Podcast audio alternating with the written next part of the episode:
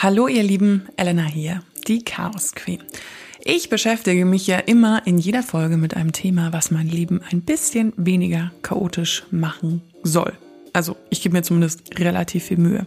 Letzten September habe ich mich damit Hautpflege beschäftigt, denn ich habe festgestellt, dass ich von dem Thema null, und zwar wirklich null Ahnung habe. Damals habe ich ein Interview mit Beauty-Spezialistin Hannah Schumi gemacht. Sie hat mir sehr viele gute Tipps gegeben, aber um ein schnelles Fazit bei Hautpflege zu ziehen, ist es natürlich irgendwie zu kurze Zeit gewesen. Und jetzt ein halbes Jahr später fühle ich mich sicher und confident genug, darüber zu reden. Was hat's geholfen? Was hat's verändert? Welche Produkte habe ich gekauft?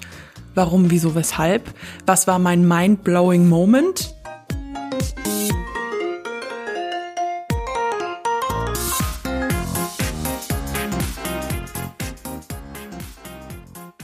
Ich war immer ein relativ großer Gegner von so viel Hautpflege. Das kam einerseits daher, weil mir meine Hautärztin gesagt hat, dass man eigentlich keine Hautcremes benutzen soll. Und auch im Allgemeinen finde ich, sind relativ viele unterschiedliche Informationen da draußen. Also die einen sagen, die Haut reguliert sich selber. Die anderen sagen, naja, ein bisschen Unterstützung ist schon notwendig. Außerdem sollen wir ja auch Sonnencreme benutzen und die müssen wir ja zum Beispiel auch irgendwie runterkriegen. Also im Sinne von, ich muss mir gar nicht meine Foundation runterkratzen, aber vielleicht halt sollte meine Sonnencreme abends nicht mehr auf meiner Haut sein. Ich werde in der Folge jetzt ein paar Produkte und dementsprechend auch Markennamen erwähnen. Mir ist aber wichtig, dass ich das alles selber von meinem äh, hart verdienten Geld gekauft habe und in keinster Art und Weise diese Produkte gesponsert sind. Außerdem ist ja jede Haut unterschiedlich. Die Haut ist ja eines der größten, oder ist, glaube ich, sogar das größte Organ unseres Körpers. Und jeder reagiert anders auf Inhaltsstoffe, alles Mögliche. Ich habe so eine Art Mischhaut, also ich tendiere schon zu Unreinheiten, vor allen Dingen hormonell gesehen. Und wenn ich ganz viel Zucker esse, dann merke ich das natürlich auch. Ich habe sehr große Poren. Ich würde, glaube ich, ich glaube, Mischhaut ist so der richtige Begriff für mich. Bisschen fettig, kann aber auch mal auf den Backen spannen. Wow, das klingt so, oh, das war super zweideutig, Entschuldigung.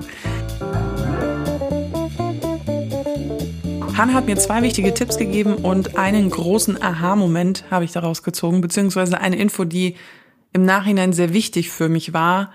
Aber fangen wir mal mit den zwei guten Tipps an. Ich habe ja immer eine Waschlotion und eine Creme benutzt.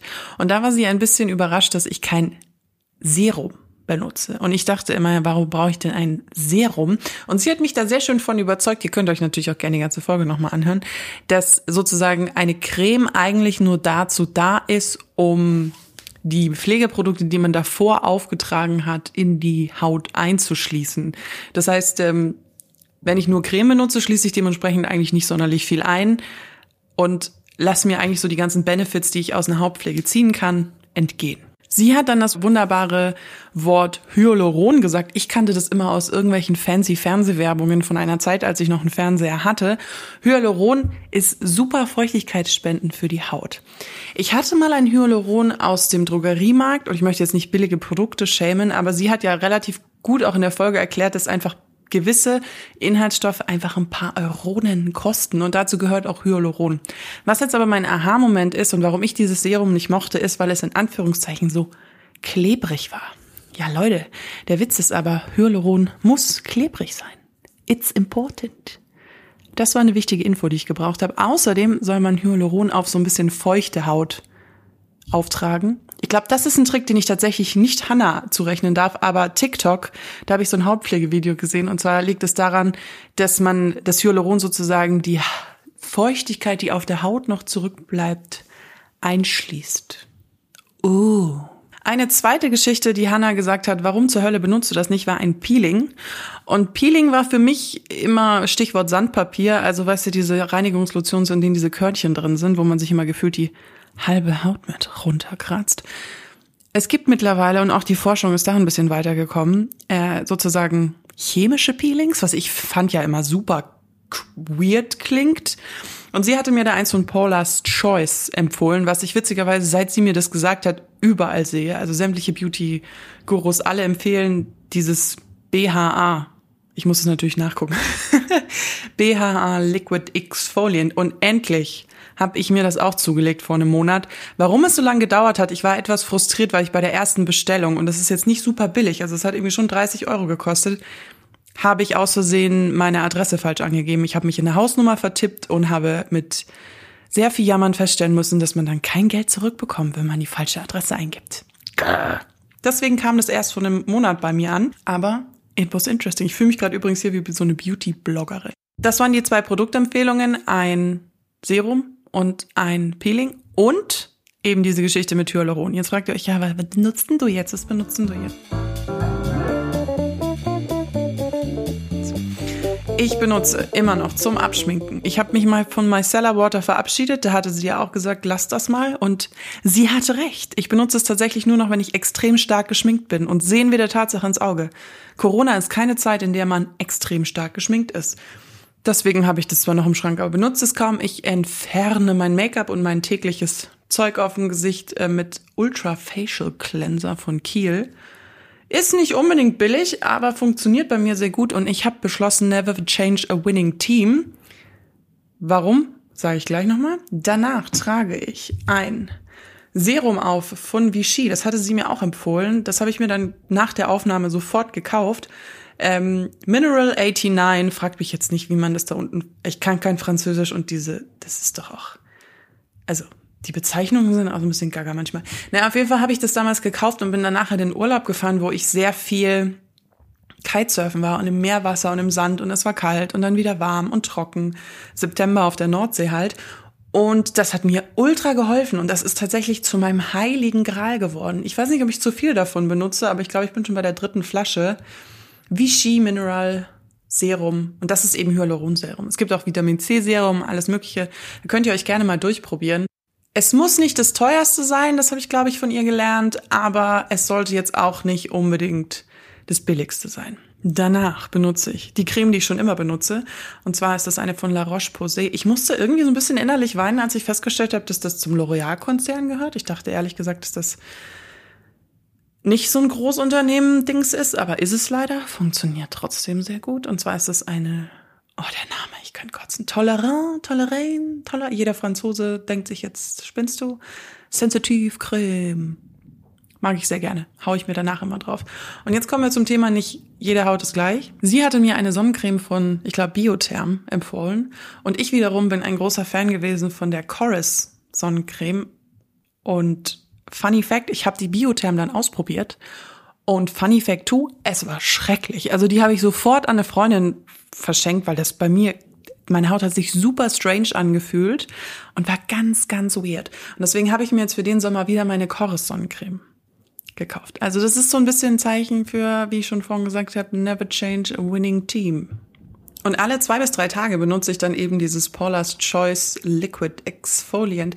Man kann das angeblich auch zweimal am Tag benutzen. Mir ist das allerdings noch ein bisschen zu wild, weil ich meine Haut damit jetzt nicht einfach überfordern will und es tatsächlich es bittelt ein bisschen auf der Haut. Also es ist jetzt nicht so wie so ein Gesichtswasser. Also man merkt schon, dass da was passiert.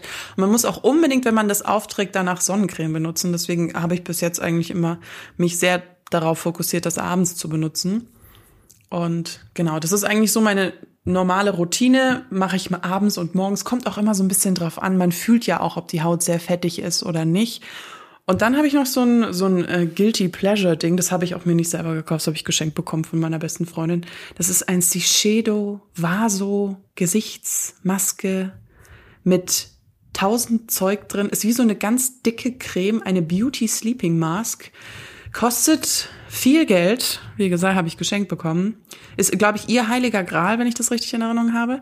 Und das kann man sich abends so wie so eine ganz dicke Schicht aufs Gesicht auftragen und am nächsten Morgen hat man Babypopo im Gesicht. Finde ich gut. Wie gesagt, ist aber auch teuer. Ist so ein Geschenk. Kann man so mal Freundin, ist, ist, ein, ist ein gutes Geschenk, würde ich sagen. Genau. Ich glaube, mein Fazit nach einem halben Jahr ist definitiv, dass das schon einer der Folgen war, die mein Leben sehr nachträglich äh, beeinflusst haben, weil es geht mir einfach wesentlich besser seitdem und ich habe nicht mehr diese stressbedingten extremen Haus Hautausschläge. Also don't get me wrong, ich habe immer noch Pickel, wenn ich meine Tage habe etc. pp. Aber es ist einfach, ich habe das Gefühl, das Grundgefühl meiner Haut im Gesicht ist einfach viel besser. Und ich meine, der Winter war jetzt nicht schön. Also ich meine, Corona, Lockdown, you, you know, es war jetzt nicht so, dass ich jetzt irgendwie äh, High Life hatte.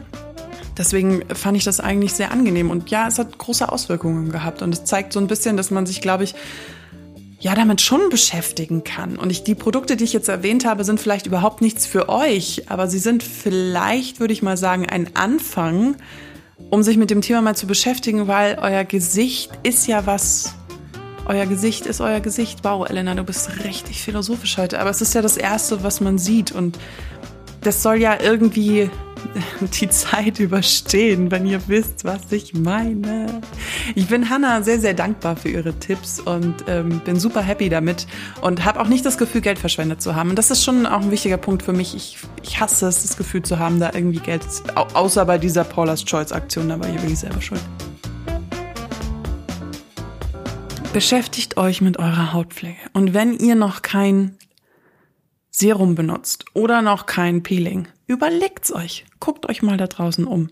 Da gibt's ganz viel und es wird euch definitiv besser gehen. Denn wenn ihr euch selber im Spiegel wunderschön findet, dann ist auch der Tag besser, glaubt mir. Und jetzt klinge ich tatsächlich wie so ein Selbsthilfe-Podcast. Herzlichen Glückwunsch, ich hab's geschafft. Oh Gott. Ich habe mal wieder ein bisschen mehr Freestyle gemacht, diese Folge. Mir hat es beim Fensterputzen letzte Woche, vorletzte Woche, vorletzte Woche extrem gut gefallen. Einfach so ein bisschen mir von der Seele zu quatschen. Nächste Woche kommt dann wieder eine lange Folge. Das war ja jetzt hier eine ganz kurze. Ich bin mir beim Thema noch nicht so ganz sicher. Es wird in den nächsten Wochen auf jeden Fall eine Folge zum Thema Balkonbepflanzung kommen. Denn das ist ein Projekt, was definitiv noch ansteht. Aber nachdem das Wetter jetzt wieder so gekippt ist, äh, die Aufnahme findet im April 2021 statt, falls ihr das später anhört finde ich es noch gar nicht so schlimm, dass ich damit nicht angefangen habe, weil nennen, sagen wir es mal so, die Blümchen werden jetzt eh alle tot nach dem Schneesturm hier unten. Also ich wohne ja im Süden von Deutschland. München hatte einen Schneesturm vor zwei, drei Tagen noch. Deswegen, aber das wird kommen und ich habe noch ein paar andere lustige Themen in der Pipeline. Da bin ich gespannt, aber wie gesagt, fix habe ich mal wieder noch nichts, weil wir sind ja ein bisschen chaotisch und planen ist ja nicht immer so meins. Es ist besser geworden, aber es ist nicht immer so. Wenn ihr Chaos Queen weiterhin hören wollt und mir bei meinen kleinen und großen chaotischen Projekten in der Zukunft weiterhin zuhören wollt, abonniert gerne den Podcast. Folgt mir auch gerne auf Instagram unter Chaos Queen Podcast. Schreibt mir da auch gerne. Ich bin immer offen für Themenvorschläge und Kritik, wenn ihr welche habt. Was habe ich noch? Lasst mir eine positive Bewertung da. Ich glaube, es geht nur auf iTunes. Ich weiß bei den anderen Apps nicht so genau. Und in dem Sinne würde ich sagen, wir hören uns vielleicht und hoffentlich wieder nächste Woche. Bis ganz bald. Eure Elena.